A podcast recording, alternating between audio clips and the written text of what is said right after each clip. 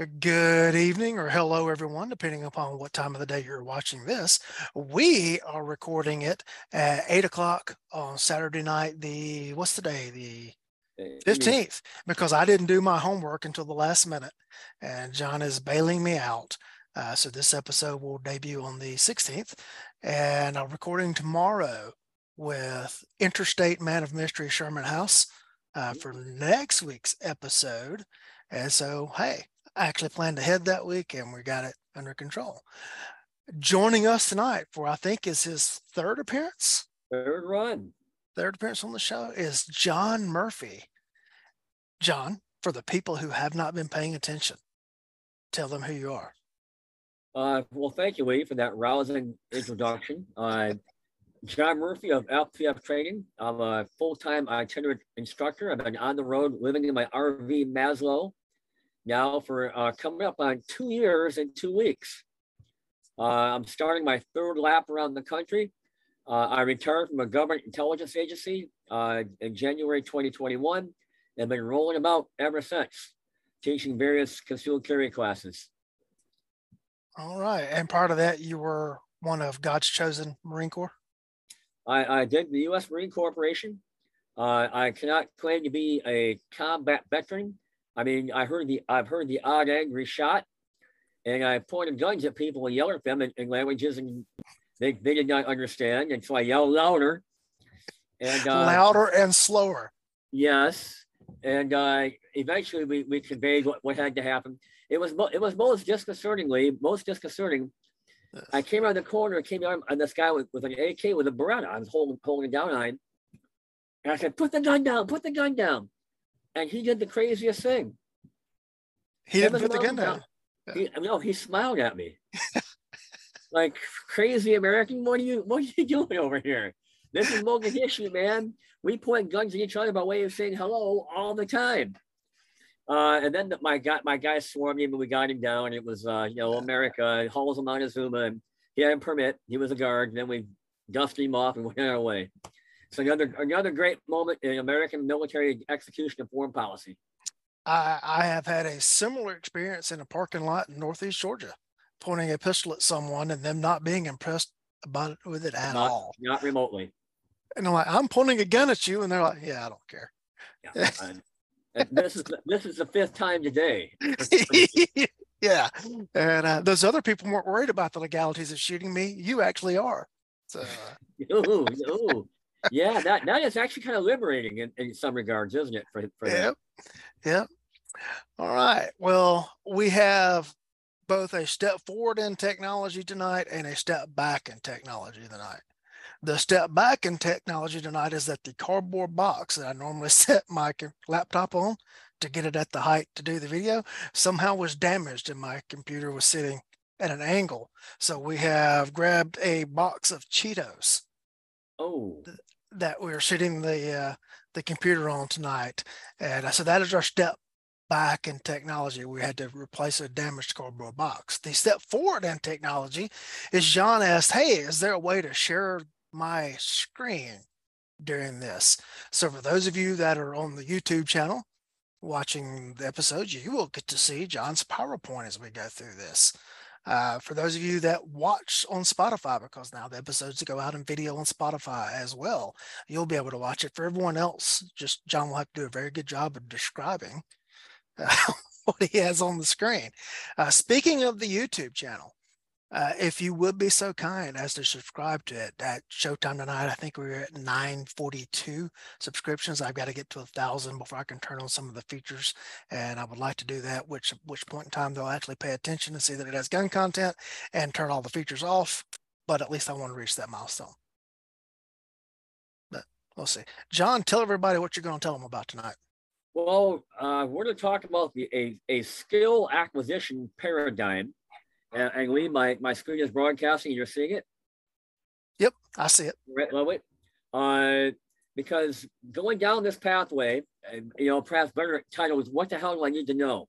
If if anyone has any self awareness at all, like beyond like I need to get a gun to get a gun, they have to come. They will come to a realization that holy cow, I am I'm really getting a hold of something here that there are a lot of consequences to it, And the more you know, the more you appreciate that there is to know. So I would also, you know, this is a Tiffany slide. This is just one guy's opinion. And there are certainly others out there that will have various other uh, approaches to this. Uh, but I am of the belief that we need to acquire a uh, uh, skill sets that interlock and overlap to support our overall strategy, which is just to get home. We just want to get home. I'm not out there to inflict my will upon anybody or, or make a point or, or, or, or any of that. I just want to get home. And with that realization of that responsibility, like uh, if you look at a, a local uh, crime reports or whatever, you're like, okay, I need to get a gun, take care of myself, my family, my loved ones. And then you say, holy cow, by doing that, I am acquiring a whole slew of responsibilities. And it can be initially overwhelming. And I will also say there is, are a lot of pathways out there you can follow, uh, some of which are more productive than others. Uh, my friend, the late Pat Rogers, referred to the internet not as the information superhighway, but as the disinformation cowpath. So, and that, and now suddenly you're, you're another another choice is thrust upon you. Who do I listen to? What what sources do I do I take? I don't know to vet anybody. Well, here here are my thoughts on it. And like we, a journey of a thousand miles begins with the proverbial one step. And we should go, our goal should be taking small steps. Now, some of the skills that we acquire are concurrent with each other, others will become sequential. But altogether, they'll be highly consequential, and we can never let it just stop. Uh, I learned today in a conversation with one of my colleagues, Gabe White, uh, at a dinner. Like, holy cow, that had never occurred to me.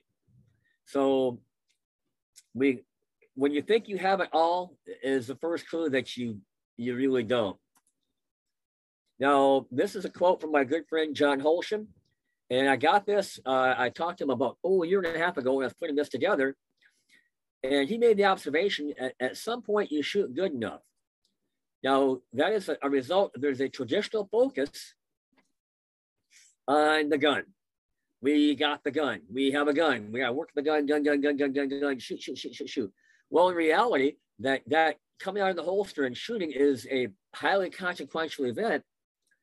There are a whole slew of things we need to, to, to learn and understand before that moment, which may actually enable us to avoid that moment. And then after we we have applied force, well, then holy cow, we have just stepped through the looking glass. And now I have to deal with the legal aka the justice system.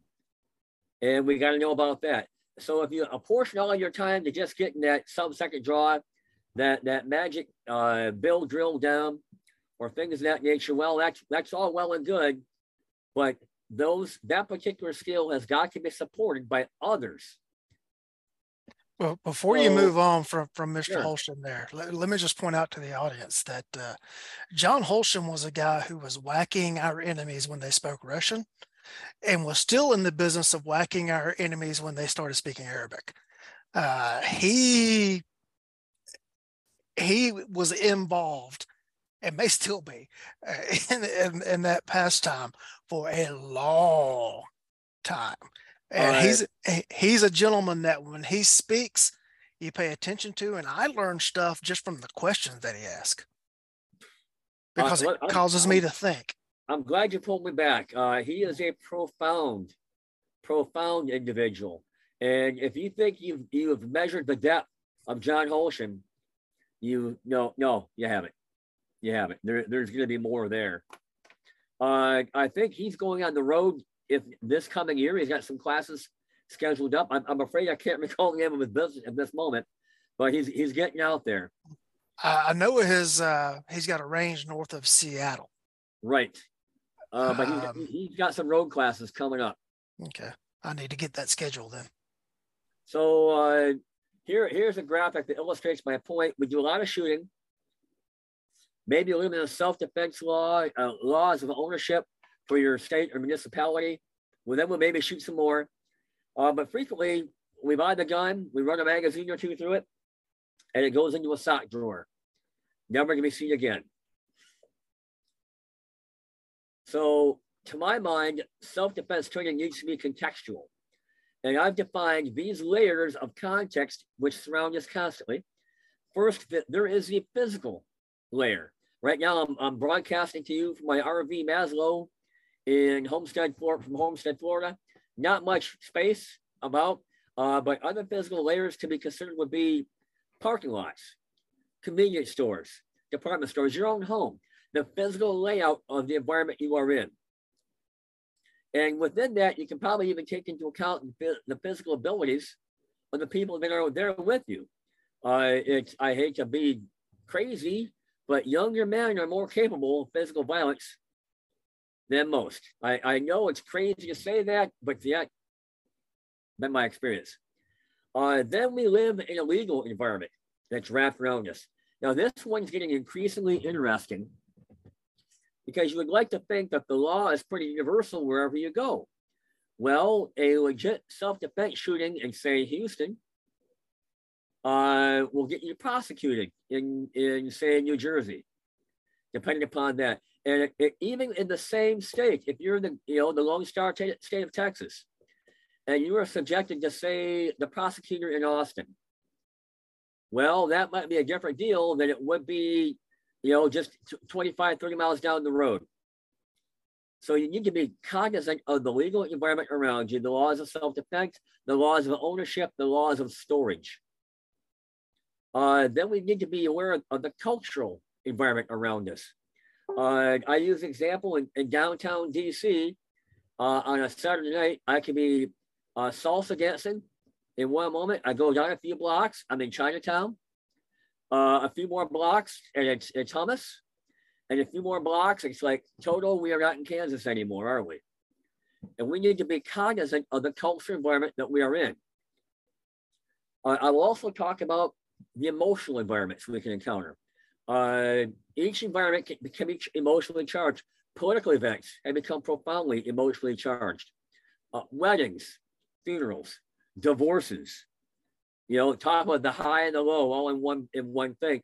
And there have been multiple cases of extreme violence taking place in and around around that particular legal venue, a, a divorce, because the emotions are so high. Uh, another thing I'm studying, well, road rage can become highly emotional. Uh, these are things we need to be cognizant of. Now, wrapped around all these uh, layers is the temporal layer, time. And because it just keeps on ticking, do, do, do, do. Oh, that was bad. Never again will I try that joke. uh, time keeps moving on. Uh, what is a legal use of force in one instance, one instant, will get you jammed up the next. I would even burrow down so far as to say the right word at the wrong time or the wrong word at the wrong time has put you into that temporal loop. And these things will always have, they have a before, a during, and an after. And we have to understand that that timeline keeps running. Here we are. Uh, things we can think about are lifestyle, pre-incident behaviors and skills, incident skills, and then post-incident skills. Now we're talking about skills. What we really need is a disciplined, a multi-disciplined integrated approach to the problem. And at that moment, all these things need to mesh together like, like fine gears, shifting gears down the highway. Now, historically, we focused on the gun, but there's a lot more to it. So we, I use the analogy here. And by the way, this is a Tiffany PowerPoint, so you know it's going to be really, really visually stunning. We, we got to eat the elephant. And we got to know here are, here are the skills of the chunks of this element. What are our human performance factors? Uh, we, we tend to concentrate on how fast we can draw and shoot that first best shot. But well, how far can I run? How long does it take me to run five yards? How quickly can that person close on me? Uh, next up, we need to understand human psychology and conflict physiology, proxemics, the science of how, what when things are close to you, how that how you react to that, uh, and uh, you know down here less lethal, ballistics.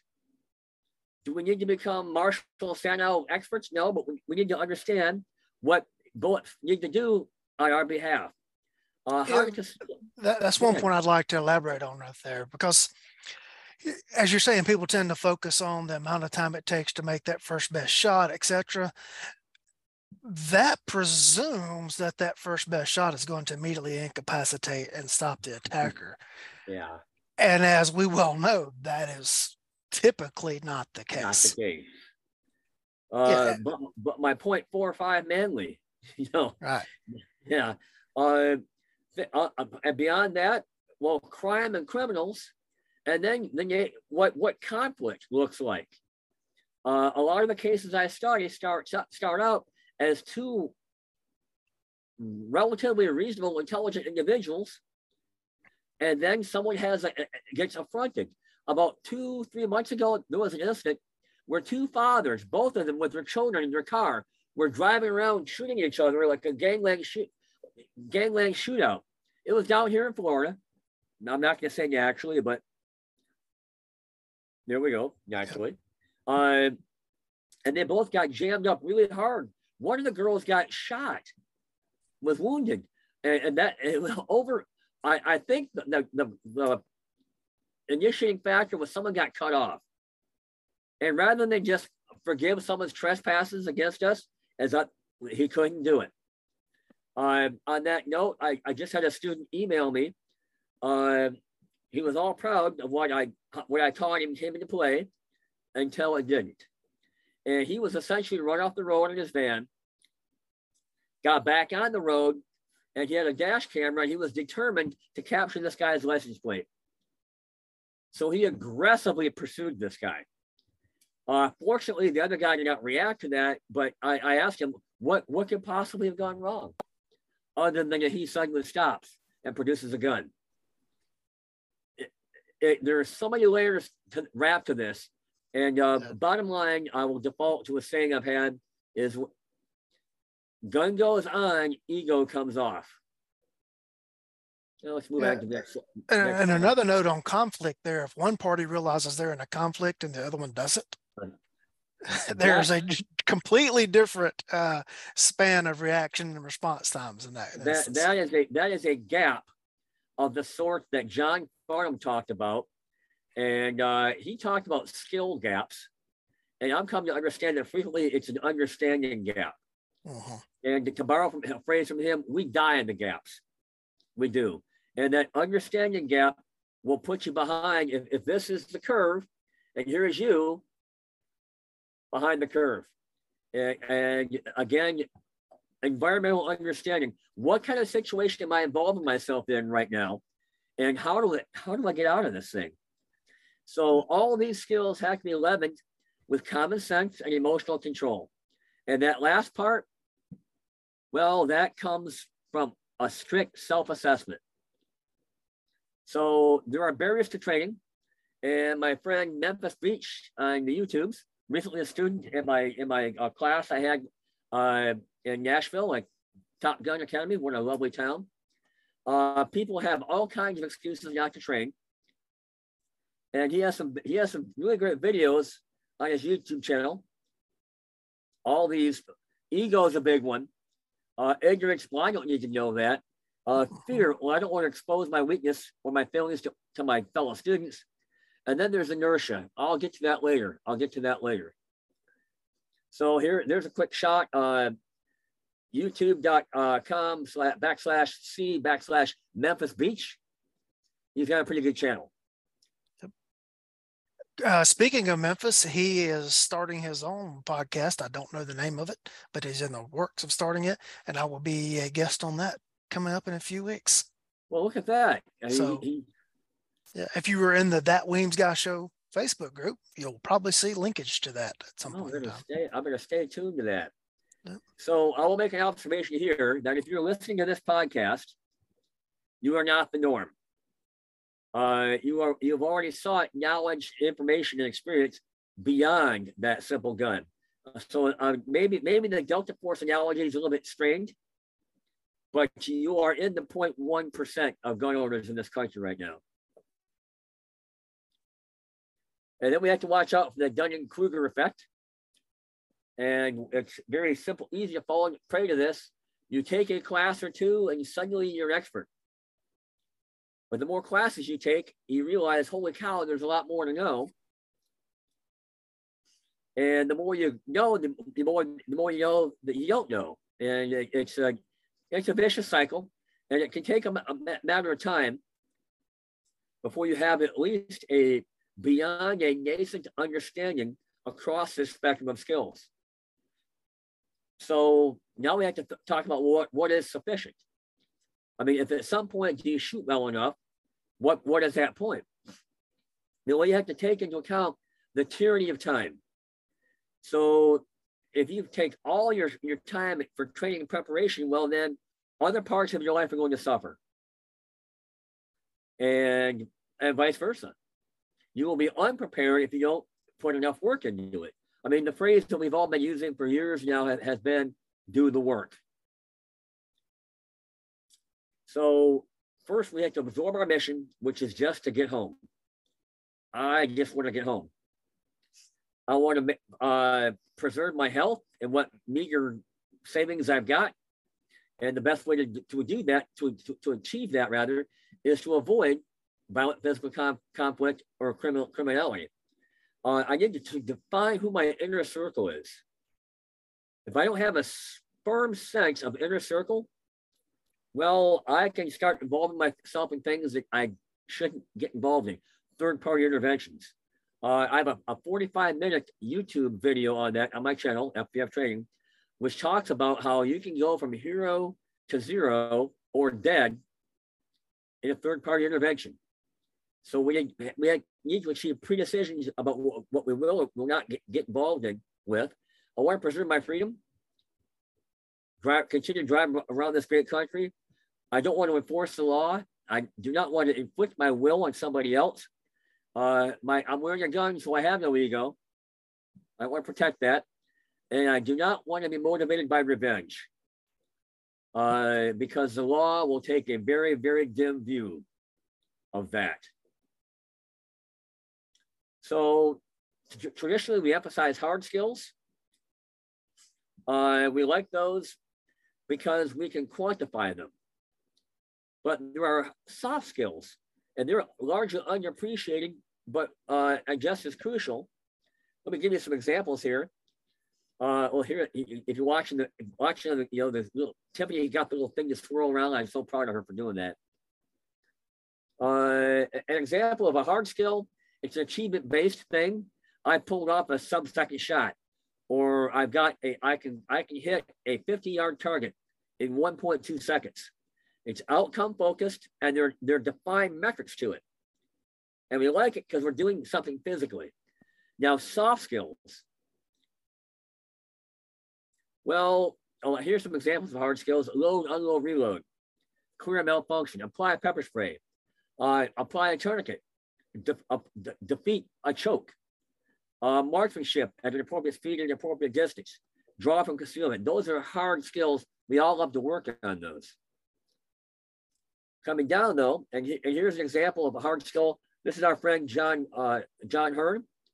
And this chart has gone through a variety of uh, iterations, but essentially, what, what if we want to achieve automaticity with our hard skills, meaning that we have trained the skill to the point that we can largely keep our, our higher brain involved in solving the problem while our lower brain actually comes out and produces a pistol, produces a pepper spray or whatever, without any conscious thought into it. That is a lovely state of being.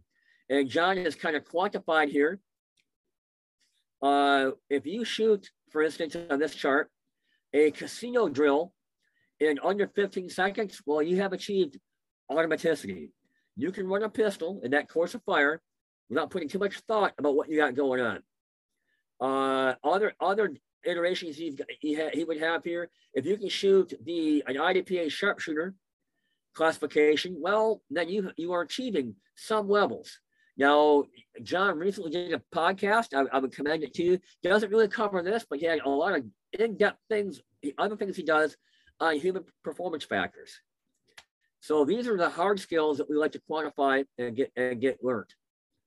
Now the soft skills. These are much more behavioral and interpersonal. How, do I talk to somebody? At some point, you have to have uh, an aperture to understand I need to talk to this person at, at an appropriate level. Uh, it's much more instinctive. It's very difficult to teach. Harder to practice outside of like Toastmasters or, or an environment like that. Uh, impossible to measure. You don't go to a match uh, uh, uh and then on the beat. How quickly can you can can you achieve deconfliction with somebody over a parking park, parking spot dispute? Beep and go. I'm sorry, sir. Pardon me. It my fault. This is your spot. You just can't. There's no timing to that, so there's no no immediate gratification or reward. Not as fun, but just as crucial. Other things we need to think about is uh, reading a person or a room. Uh, in my former life in the intelligence community, I would go go to meetings, and I would do what I could to research the bios of the people that were going to be in the room and their backgrounds. Like, okay, what is this guy going to be? What's his? Where's he coming from? What's his angle? uh, that would be reading people at, a room. Now, if I'm a, if I'm on the street, well, suddenly I'm no, I'm not really probably not dealing with Ivy League educated individuals. Uh, it might be a little bit different. So we have to have the ability to scale up and down to that. We need to understand the relationship between time, distance, and speed because they mesh. Uh, if we, I, I I'm gonna use a term just to get a laugh out of Lee, the Tueller drill. Oh yes, oh the pain, poor, poor, poor, poor Mr. Tueller. Uh, much more better defined as the Tueller principle, which is well, from seven yards, a healthy man can be on you in about two seconds. And uh, I, I my, my last class, my decrepit 16 year old butt closed seven yards in 2.2 seconds. If you've got a 1.5 second draw stroke, well, that leaves you 0.2 seconds to make a decision on what you're going to do. That's just not enough time. So those three attributes, time, speed, and distance, distance interlock. We need to navigate life situations. Uh, uh, for instance, I don't know, I had a conflict in a laundromat a couple years ago. That could have gone really stupid. I got, I got the hell out.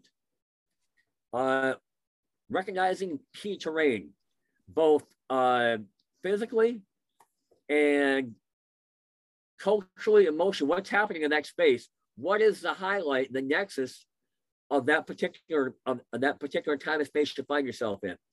This next one is a, a term from from our, our friend Craig Douglas. He refers to it as verbal agility. Uh, I like the capacity to, to uh, maintain separation via verbalization, but sometimes you have to engage people. And sometimes you have to convince them of something that may not be true. And well, it's, that would be called lying. And we, we, we, we, we have some people are better at it than others, the poker face or whatever. But at some point, here's a thought. If I draw to the ready on someone because I'm convinced he's about to assault me, I need to convince that person beyond a shadow of a doubt that he is less than a second away from getting shot. I've got to sell that. And that, that will take a, a, a form of agility and sincerity. Because there, as we and I were discussing earlier, there is an element of human society that will be totally unimpressed with your pistol. And if they don't believe you, well, no, I don't think you will. I think I'll walk over there and take that gun from you and use it on you. If they don't believe you, well, you, you, you're gonna, they're, they're gonna find out. Keeping your cool. Uh, this is one which is increasingly difficult in an emotionally charged world uh, a few words can set people off. Also, keeping your cool after you have been physically accosted. If someone gives you a shove or even a punch, it's not going to kill you, much more than, more than likely. And that might not be the time you stroke out that concealed pistol. In fact, it probably isn't, but it may be. But keeping your cool under that of, under that form of and uh, being antagonized, well, that's that's a soft skill that you need to work on. So here's uh, the award for winning a gunfight. The guy's getting a big medal, the medallion. And then this is for the people who weren't watching. We, we pan out. There's a whole host of things above winning a gunfight, with avoidance being the number one prime prime winner. Avoid these circumstances and situations. So here we have our hard and soft skills rolling through those environments. I was so proud of Tiffany for that one too. She did such a fine job of that. Uh, our hard and soft skills roll through the physical, legal, cultural, emotional, and temporal environment seamlessly until we get out of there. And then where do we go? We go home. Now we document progress with the timer. It's easy. Uh, those little, that little digital display will tell you the whole story. Time to your first shot, time to your splits, how long you were to reload or reduce the malfunction. Uh, to, to mix a metaphor, the timer never blinks. But the virtue of, of avoidance, well, that's its own reward. Uh, this past summer, I had a moment. I was driving through Texas looking for an RV park on a side road. And in Texas, the speed limit on a side road is 70. All right. And I knew I had a truck behind me, but he was a, a fair bit back. But I am mentally attuned to 45 miles an hour on a road like that. And GPS said your your left turn in a half a mile. I'm thinking, well, I've got some time. Well, I did not have any time. And I made a rather abrupt left turn into this place. And the guy behind me honked because he probably had to slap on his brakes. I was slowing, but I, I did not give him, him a few brakes, you know, flashes myself to let him know so this is entirely on me. I make the turn on in the RV park, and I park, I plug in. I thought, you know, that guy was pretty upset. I wonder if he's gonna come back. And I look up and he's pulling into the RV park, looking around, look, searching for me. I thought, well, this is this has become a day now, hasn't it? This is a thing. He pulled around me, stopped, looked at my RV, recognized I, I had a bike in the back. It was very obvious which one was what. And then he left. And then I went back, I unplugged my RV, I got on the phone, Google RV parks near me, and I got the hell out. Because I did not want to have him show up at my at my door at two o'clock in the morning with his friends to have that discussion. That was my that was my ninja self-defense move. I ran away shamelessly. So the mission drives everything. Uh, a grocery store run and then get back home. So you think about the tasks. We'll have to navigate to the store, interact with people, uh, inflation, corral the kids, load the vehicle, navigate home. So there are a whole suite of skills that you may not appreciate that, appreciate that are tied to that particular task. So that's pretty much where I have a, question here uh, on this particular topic. So this next up, I started this out as a kind of a bingo game approach, but I decided I didn't, didn't like that. And right now I've defaulted to, to a layered approach. So this will be how I've defined the first layer, or I should say in this case, layer zero. A layer zero is know yourself. What sets you off? What causes inattention with you? What puts you in a mental state that is not conducive to just getting home? Uh, I have on my YouTube channel, I have a, a, a good 20 minute video on, on, understanding yourself. There's a lot to it. Uh, think about you are kind of a select, uh, the human being is an input device in some regards. Uh, you are a collection of buttons, dial switches, and levers.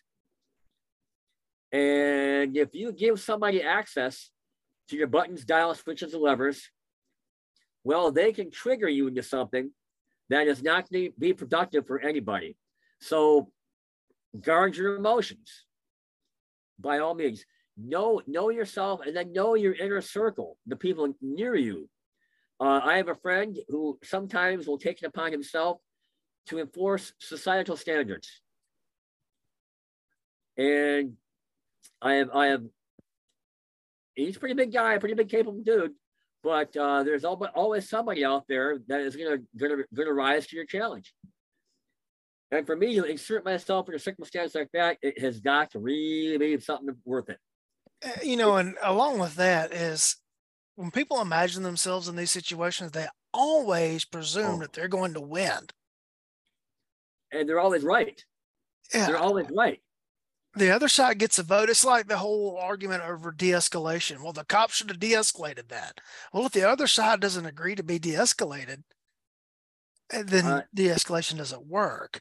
What, what I, the, I, the, what I use for that situation, my statement there is that person has a 51% controlling majority of what is or isn't going to take place.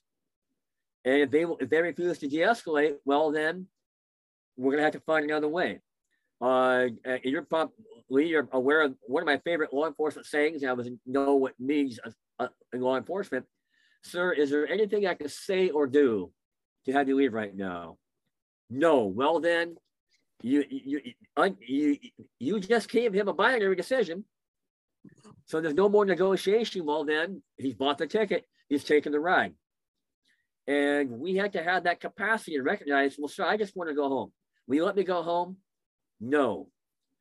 Well, then, there we go. You've asked politely. Uh, I would think about the legal and uh, social goodwill you have, will have bought by that. So I, I just want to leave. Would you let me leave, please? No. Then there's a thing that happens. The police get involved. The witnesses. Well, what happened here? Uh, well, that guy there said he just wanted to go home, and that guy over there went laid his hands on him, wouldn't let him leave. So that guy pepper sprayed him. Oh, so maintaining that high ground is beneficial all the way home. So once you know yourself, and you got to trust yourself to store a gun and you also have the capacity, I'm, I'm having to work with this still, to forgive yourself when you have a moment of humanity. Uh, if you obsess on it, no one's doing any good. You're not doing anybody any good. Level one skills for me, uh, purchasing a firearm, storing it, understanding the types of violence you're going to go, going to be getting involved with. Uh, we just had I, I referred John's uh, uh, webinar from a few weeks ago, there are types of violence. Now, in, the moment, that's not really particularly of any great different impact. If someone's wailing away, wailing, wailing away on you, it doesn't matter if it's predatory violence or expressive violence, that doesn't matter. Now, but before that moment, or to borrow a phrase, to the left of bang, if I understand what expressive violence is, and I can see it come my, coming my way, and that gives me time to de-escalate and depart, or just depart. Uh, knowing your circle, uh, group dynamics, things, little, little human psychology. Uh, I'm going to borrow now this next one from our, our good friend, Master John Farnam, and understanding the rules of stupid. And that is, don't go to stupid places at stupid times and do stupid things with stupid people. And if you adhere to that, it's amazing how calm and sedate your life can be. I mean, I can recall a time when two o'clock in the morning was a was a early night for me, and now it's like ah, nine o'clock. Ah, getting about that time. then my I get a text. Who who would dare text me at this ungodly hour? Um. Now, John Correia of Active Self Protection, he has kind of a caveat to this. You can generally violate one of the rules of stupid. But for every rule you violate, you are garnering an exponential likelihood of a bad, bad outcome. And by the time you get, you know, three or four rules of stupid together, well, stand by. Next one is uh, pre-incident indicators. We're all about shooting, but what happens happens before from a criminal assault paradigm? What does it look like before it happens? And I just happen to have a pretty cool video on my YouTube channel on criminal assault pre indicators. Uh, now you'll see this particular slide, if you're watching it, uh, most of these skills are blue and blue reflects a soft skill. Now over here, I have stop bleeding and that's a red hard skill. Uh, here's one from uh, Colonel John Boyd, the OODA cycle observation, orientation, decision, action. And what is situational awareness? As our mentor Tom would say, it, it distills to who is around me and what are they doing? And another thing I got from Tom, Tom recently, and it's a brilliant assumption, is he assumes everybody he meets is crazy and has a gun. And if you start with that assumption, well, then you can be pleasantly surprised when you encounter a normal human being. I think that makes a lot of sense. You need to understand ego and consequences and uh, appropriate levels of force, the laws of self-defense, as it were. You need to achieve pre-decisions and set boundaries, primarily physical boundaries. I will not let people get that too close to me. But you can also have mental and emotional boundaries as well that you, you want to want to enforce. Uh, this all comes back down to basic, basic human psychology, wrapped around understanding yourself. Layer two, laws of self-defense, making informed purchases. Now, this is one where we're novices. Well, I will confess, as many here watching and listening probably have, at one point I had the box. And that was the box of really good ideas. Uh, the first handgun I ever bought was a Colt Lightweight Commander. And I pretty much broke, broke the bank on that on that thing. Didn't have much money left, and a lot didn't buy a holster. Well, for a paltry nine ninety five, and this is in like nineteen eighty two dollars, so we're talking like several thousand today.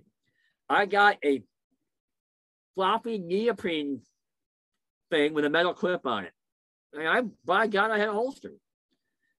And uh, and then someone took me aside and introduced me to Van Galco, and I might have learned a thing or two about holstering the gun without involving just one hand. The mouth of the holster has to stay open. There's certain things that holsters need to do and that that neoprene piece of crap, it just it just wasn't doing it. Uh, here, right along up, uh, moving over now, I got basic combatives. Uh, can you put your hands up and bat off a, a, a blow? Can you shove someone away? Can you throw a punch? Can you take a punch? Fundamentals of marksmanship.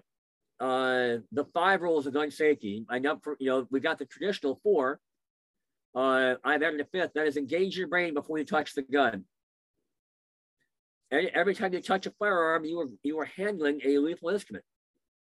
And that is a moment where complete complacency, complacency or neglect, well, it can bite you pretty hard. Uh, concealing a handgun upon the body, there's art, an art to it. Uh, if you can go to the PHLster YouTube channel, they have a whole series on what concealment looks like. And we are we are blessed right now with a host of companies producing some really amazing stuff. Uh, I can recommend without hesitation PHLster, Dark Star Gear, JM Custom Kydex, Spencer Keepers. But there are numerous other companies out there cranking out some really great gear. So be informed, uh, and that way you can avoid maybe acquiring the box. Uh, basic manipulations, load, unload, reload, reduce malfunctions.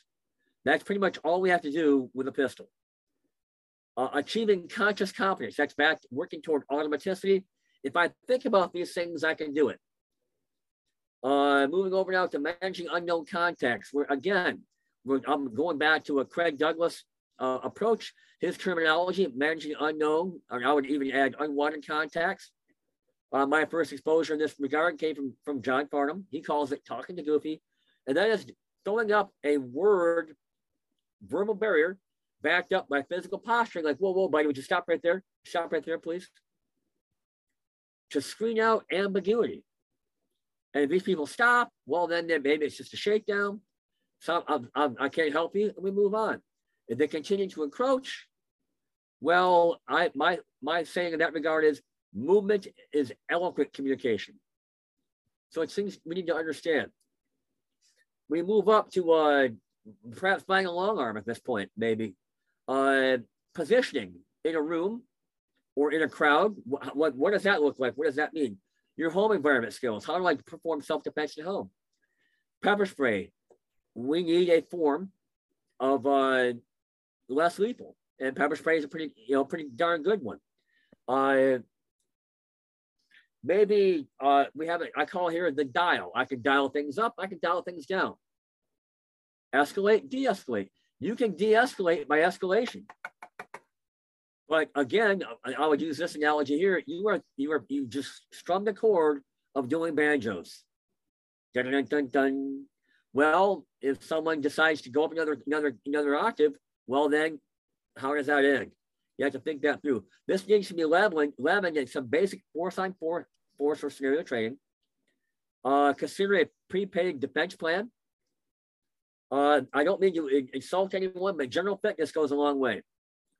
Uh, if you can't walk a mile in 20 minutes, and I know some people just physically can't, do what you can to improve yourself.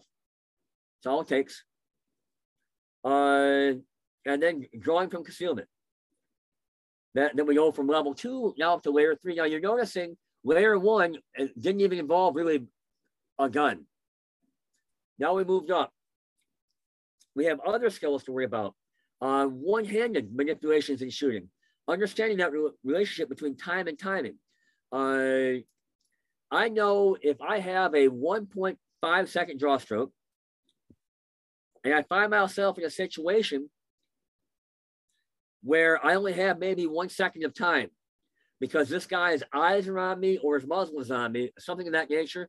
Well, I need to understand that it's not my timing moment, it has not arrived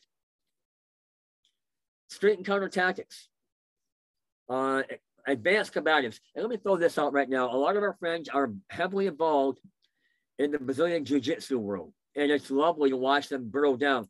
And I don't want to use the characterization of a rabbit hole, but you can, because it's there's a lot of a lot at the end.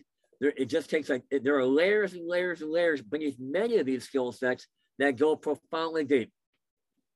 And a lot of people find themselves doing that. It's it's a lovely thing uh, grab a couple here. Mass violence reaction. I had a student this past weekend, was in a mall this past summer. And she's armed. She's there with her wife and two kids. End of the day, they got, got to get the shopping done, so they split up. Uh, my student looks up and sees a wall of humanity running at her, screaming. Well, that's a that's in the intelligence business we would call that an indicator and sure enough there was a gun scare well it just so happened that they were separated it was it, it just kept falling apart understanding how your your family your, your circle is going to act in that circumstance is something that you need to kind of train up as a group. Now characteristically her mother was with her as well. And she said okay let's make a run for it. And she ran with her kid and she looked got to where they were going, looked behind, and dragging behind her, still pushing the shopping, shopping cart, was mom. Because mom could not let go mentally. She couldn't shift the gears that we've, we've shifted from shopping to saving our lives. And that's, that's a skill set. Uh, the vehicle environment, force on force, advanced fitness, driving skills, achieving unconscious competence, these are all a layer above.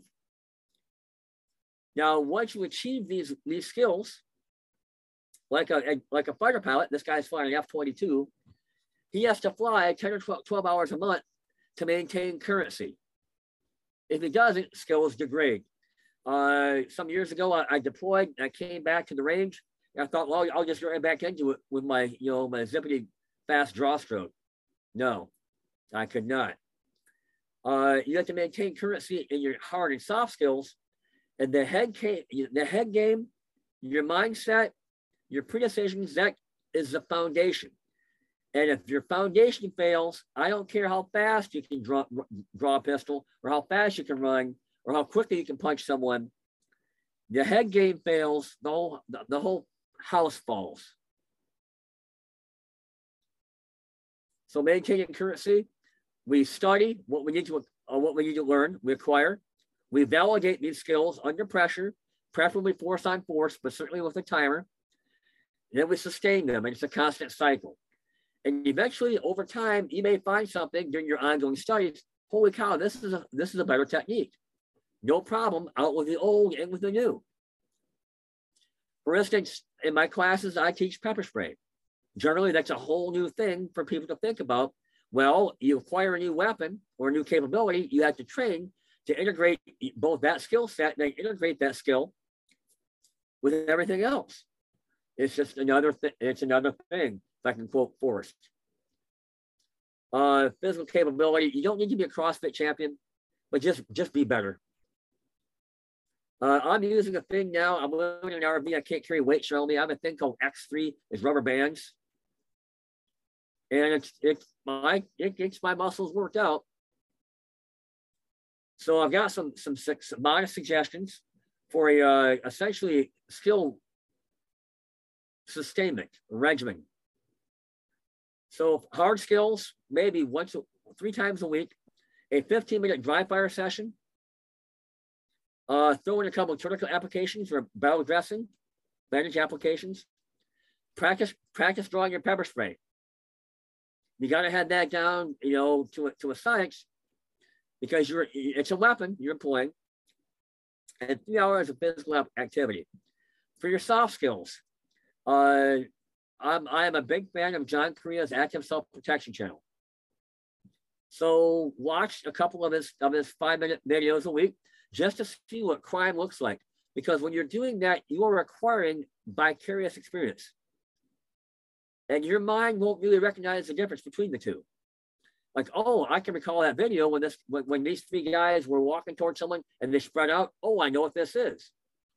And you can take that lesson on board have what if discussions with people of like mind or your family, like your spouse and your kids. What if we're what if we're at the car putting groceries away and someone someone comes up and, and asks for a dollar? What do we do? Have that kind of thought. And then find some affinity groups of like-minded people and work these things out with them. Uh, monthly hard skills, shoot a match. Alternatively, if you subscribe to the Range Master newsletter, You've got, if only there were a thing called the drill of the month. Every month, you can shoot a drill. And if you join the right Facebook groups, you can throw up your target. You can, you can, you can critique yourself, throw it out there, hold yourself accountable. It's a good thing. And then more what if uh, conversations with friends and family. What if, what if, what if? And read a book on a related topic. There are numerous books I've got here in Maslow. The, the Little Black Book of Violence uh, Straight Talk on Armed Self-Defense with Massad Ayoob and a bunch of our other friends. Uh, numerous books, just read, read a book. Keep that mind engaged. Uh, annually, you should probably attend my class annually. Think of it as your annual booster. Uh, scenario-based or decision-making tra making training. I cannot emphasize that enough good force on force or just plain old scenario trading does so much to raise your shock threshold and give you a sense that I've seen this before. So I, am still in my comfort zone. And public speaking, if you if you have a hard time with it, join Toastmasters. Uh, I recently watched a podcast where Craig Douglas recommended uh, speed dating. That, that kind of thing. I mean, you're you're selling something. You're trying to sell something. And next up, live your life unbounded. Uh, think about this, but not to the point where you don't do what you want to do and live the way you want to live. Uh, uh maybe a, a couple hours a week will see you through a 24, 30 hour commitment a year. And that should be enough to get you through the rough points of life. Now, here I have uh, just an example. I call it the dial. I mentioned earlier I had to have a dial for my skills. This is some thought I'm having here. Down here, I've got, and this is nowhere near the scale. I've got a pleasant social exchange. Uh, hello, sir, how are you? And you know what? Normal human beings do that all the time. I like to say hi to people for a couple reasons. First, I like to be polite. And secondly, that if I give someone a polite greeting and I get one in return, there's probably a pretty good chance I'm not going to have a problem with that person, particularly if we both just keep on walking. Then we have awkward encounters. And we've all had had some, had had our share. On a year or so ago, I'm in a gun store where a guy just came up and said something. I was having a conversation with him. He was like kind of a goon but okay. And then he just became profoundly racist. and I just excused myself. And then I thought, the more I thought about it, I thought, well, how dare you? How dare you presume that I'm, you some kind of kindred spirit? I, I can't. Then he laughed, but just as well. We have to have a, a passive panhandler, uh, and then friction and conflict, and that can take place, you know, workplace, uh, conflict, uh, public public places, public venues.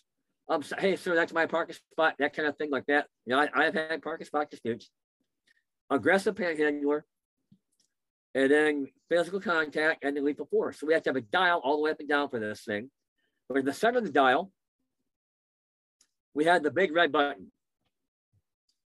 And we can mash that big red button and we pull that pistol out and, and if we introduce a pistol into a situation, situation, even without firing, our lives have changed. If we fire that shot, then it's changed dramatically. And the big red button, I call it, you know, the, the last resort.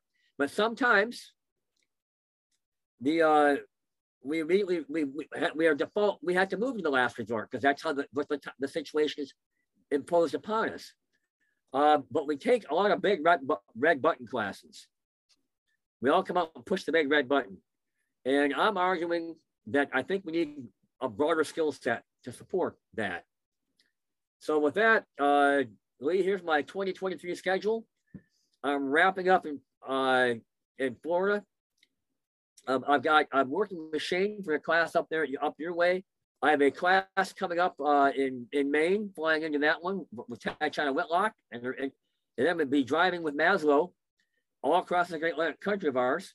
I'll probably see you again, if not at Red Hill and uh, up in Georgia, then certainly again at, at TACCON. Uh, I am coast to coast. People have I've observed Murphy hates the Midwest. There's no classes in the, in the Midwest. Just the way the schedule broke out this year, uh, I have a class being scheduled. It will be in September in Minnesota. Uh, next year, I'll be back in North Dakota. That's 2024. I'm, I'm still a little bit warped. I'm, uh, I'll be all the way out across the country, down through California, and back across, ending up in Florida again the, the second week of, of December 2023. Uh, I'm, I'm look at your, look, look at your map, look at your schedule. I'm coming to you pretty close, somewhere pretty close. I'm pretty sure of it across the country. John, where's the best place for our audience to find your schedule? Oh, darn it. Uh, it would be uh, fpftraining.com, oh, right, right there at the, at the darn thing. fpftraining.com. Still there? Uh. You can email me at john at fpftraining.com. And you will see I have both a calendar laid out and I had this geospatially referenced one. Now, at the same time I'm around the country, I'm still keeping my a range open in Virginia. And I'm hosting some of our best friends and some of the best trainers in the industry at that range. I've got Cecil Burch coming up uh, for his combatives class. Greg Ellifritz, Wayne Dobbs is coming in May. Karl Rehn is doing his force on force and his advanced handgun work. Uh, this Tom Givens fellow is showing up. Uh, and before him, I got John Hearne for cognitive pistol and, and some, and some of his lectures. I've got Tim Kelly of Apache Solutions. Uh, all there in, in the Northern Virginia area. And I'm even teaching a class or two myself at my own range this year. And that will be in, uh, in September.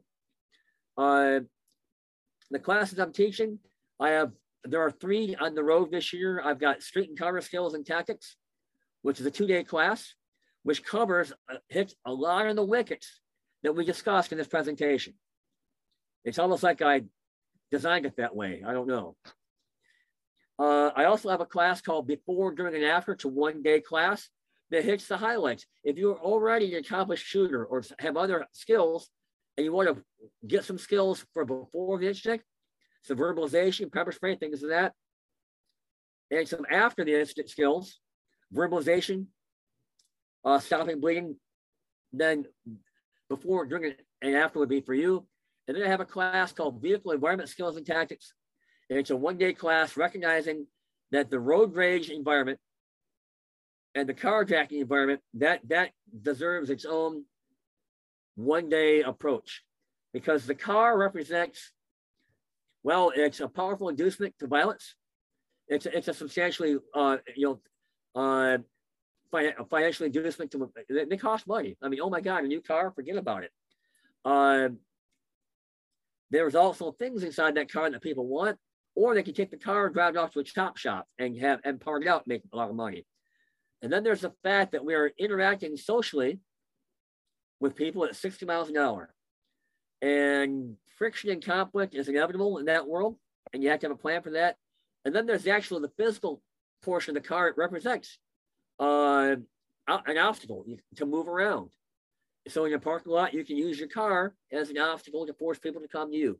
You can, well, cover, concealment, the whole nine yards.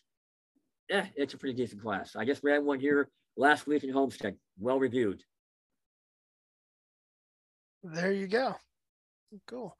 Uh, I have taken or participated in the first class you mentioned, the street street encounters.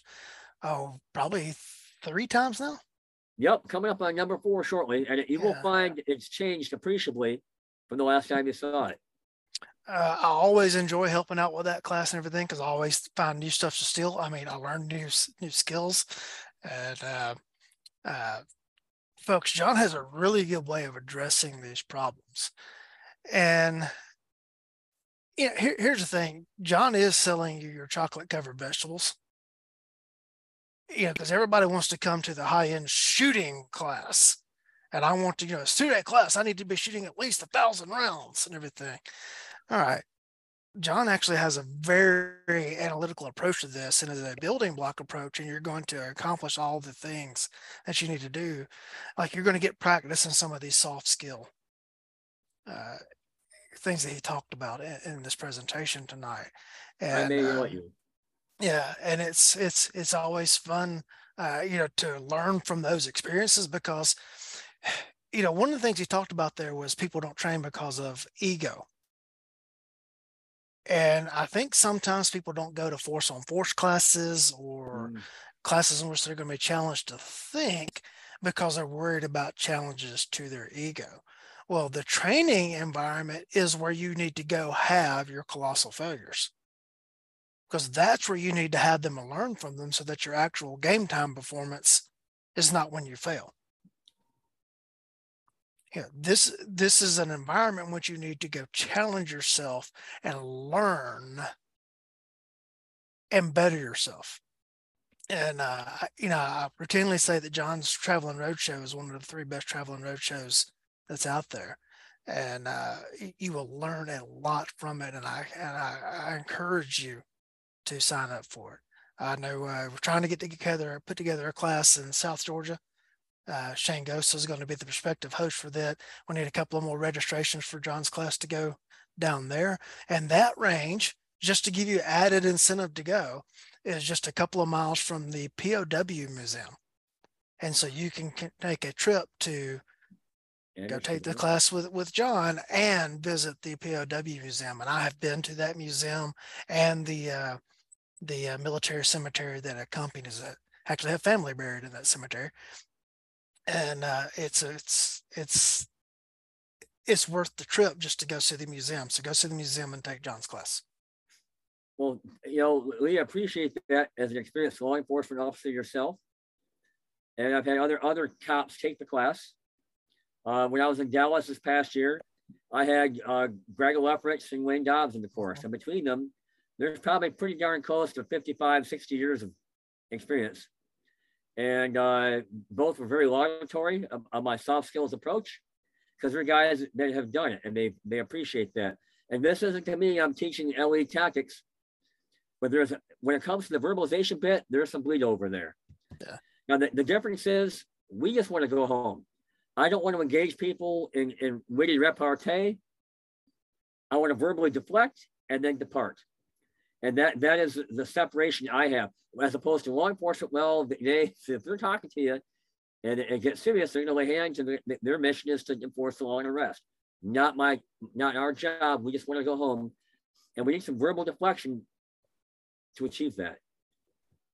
Uh, also threw in as far as the shooting skills, John has some very novel approaches uh, to the range time and uh, I think you're going to be very, very uh, impressed with way way he presents the shooting material. And I, I've stolen, blatantly stolen uh, with bookmarks. I mean, excuse me, with footnotes so that everybody knows where it actually came from. Some of the stuff and, and used it in some of my cop classes. And like some of the guys like, wow, we want more of this. And uh, so, yeah, you're going to get the hard skill, excuse me, the soft skill focus and training that you really, John's one of the only places where you're going to get that, but you're also going to get a unique approach to his hard skill uh, endeavors and very, very, very worthwhile class. And I highly encourage you to uh, well to make the effort to attend. We thank you very much for your, your time this evening. I appreciate the venue again. Uh, I am considering uh, our, our friend uh, out in Dallas has uh, asked if I'm considered writing a book on this topic. And I, am not sure that people would, do people even read books anymore? I don't know. but, I, but I'm putting some thought into it because uh, there's a lot to be said to fill the gaps a lot. Now, I appreciate your time at this venue this evening. Thank you very much. Well, John, I appreciate you coming along. And any other final thoughts before we close it out? I just hope to see y'all in the range. All right, everyone. Uh, the show's numbers continuing to grow. Uh, I think I discussed in a recent episode that occasionally we have a what I call a plateau buster, and which brings in a whole bunch of new audience to the show, and we tend to keep that audience once we uh, once we get them. Um, uh, the Miami incident uh, show with Ed Mireles was a plateau buster.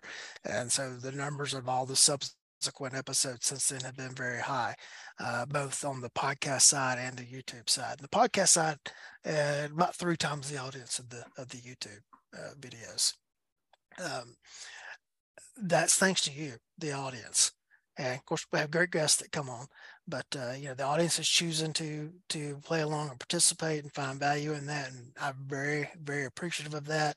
And I know that your most important asset is your time, and thank you for choosing to spend that with us.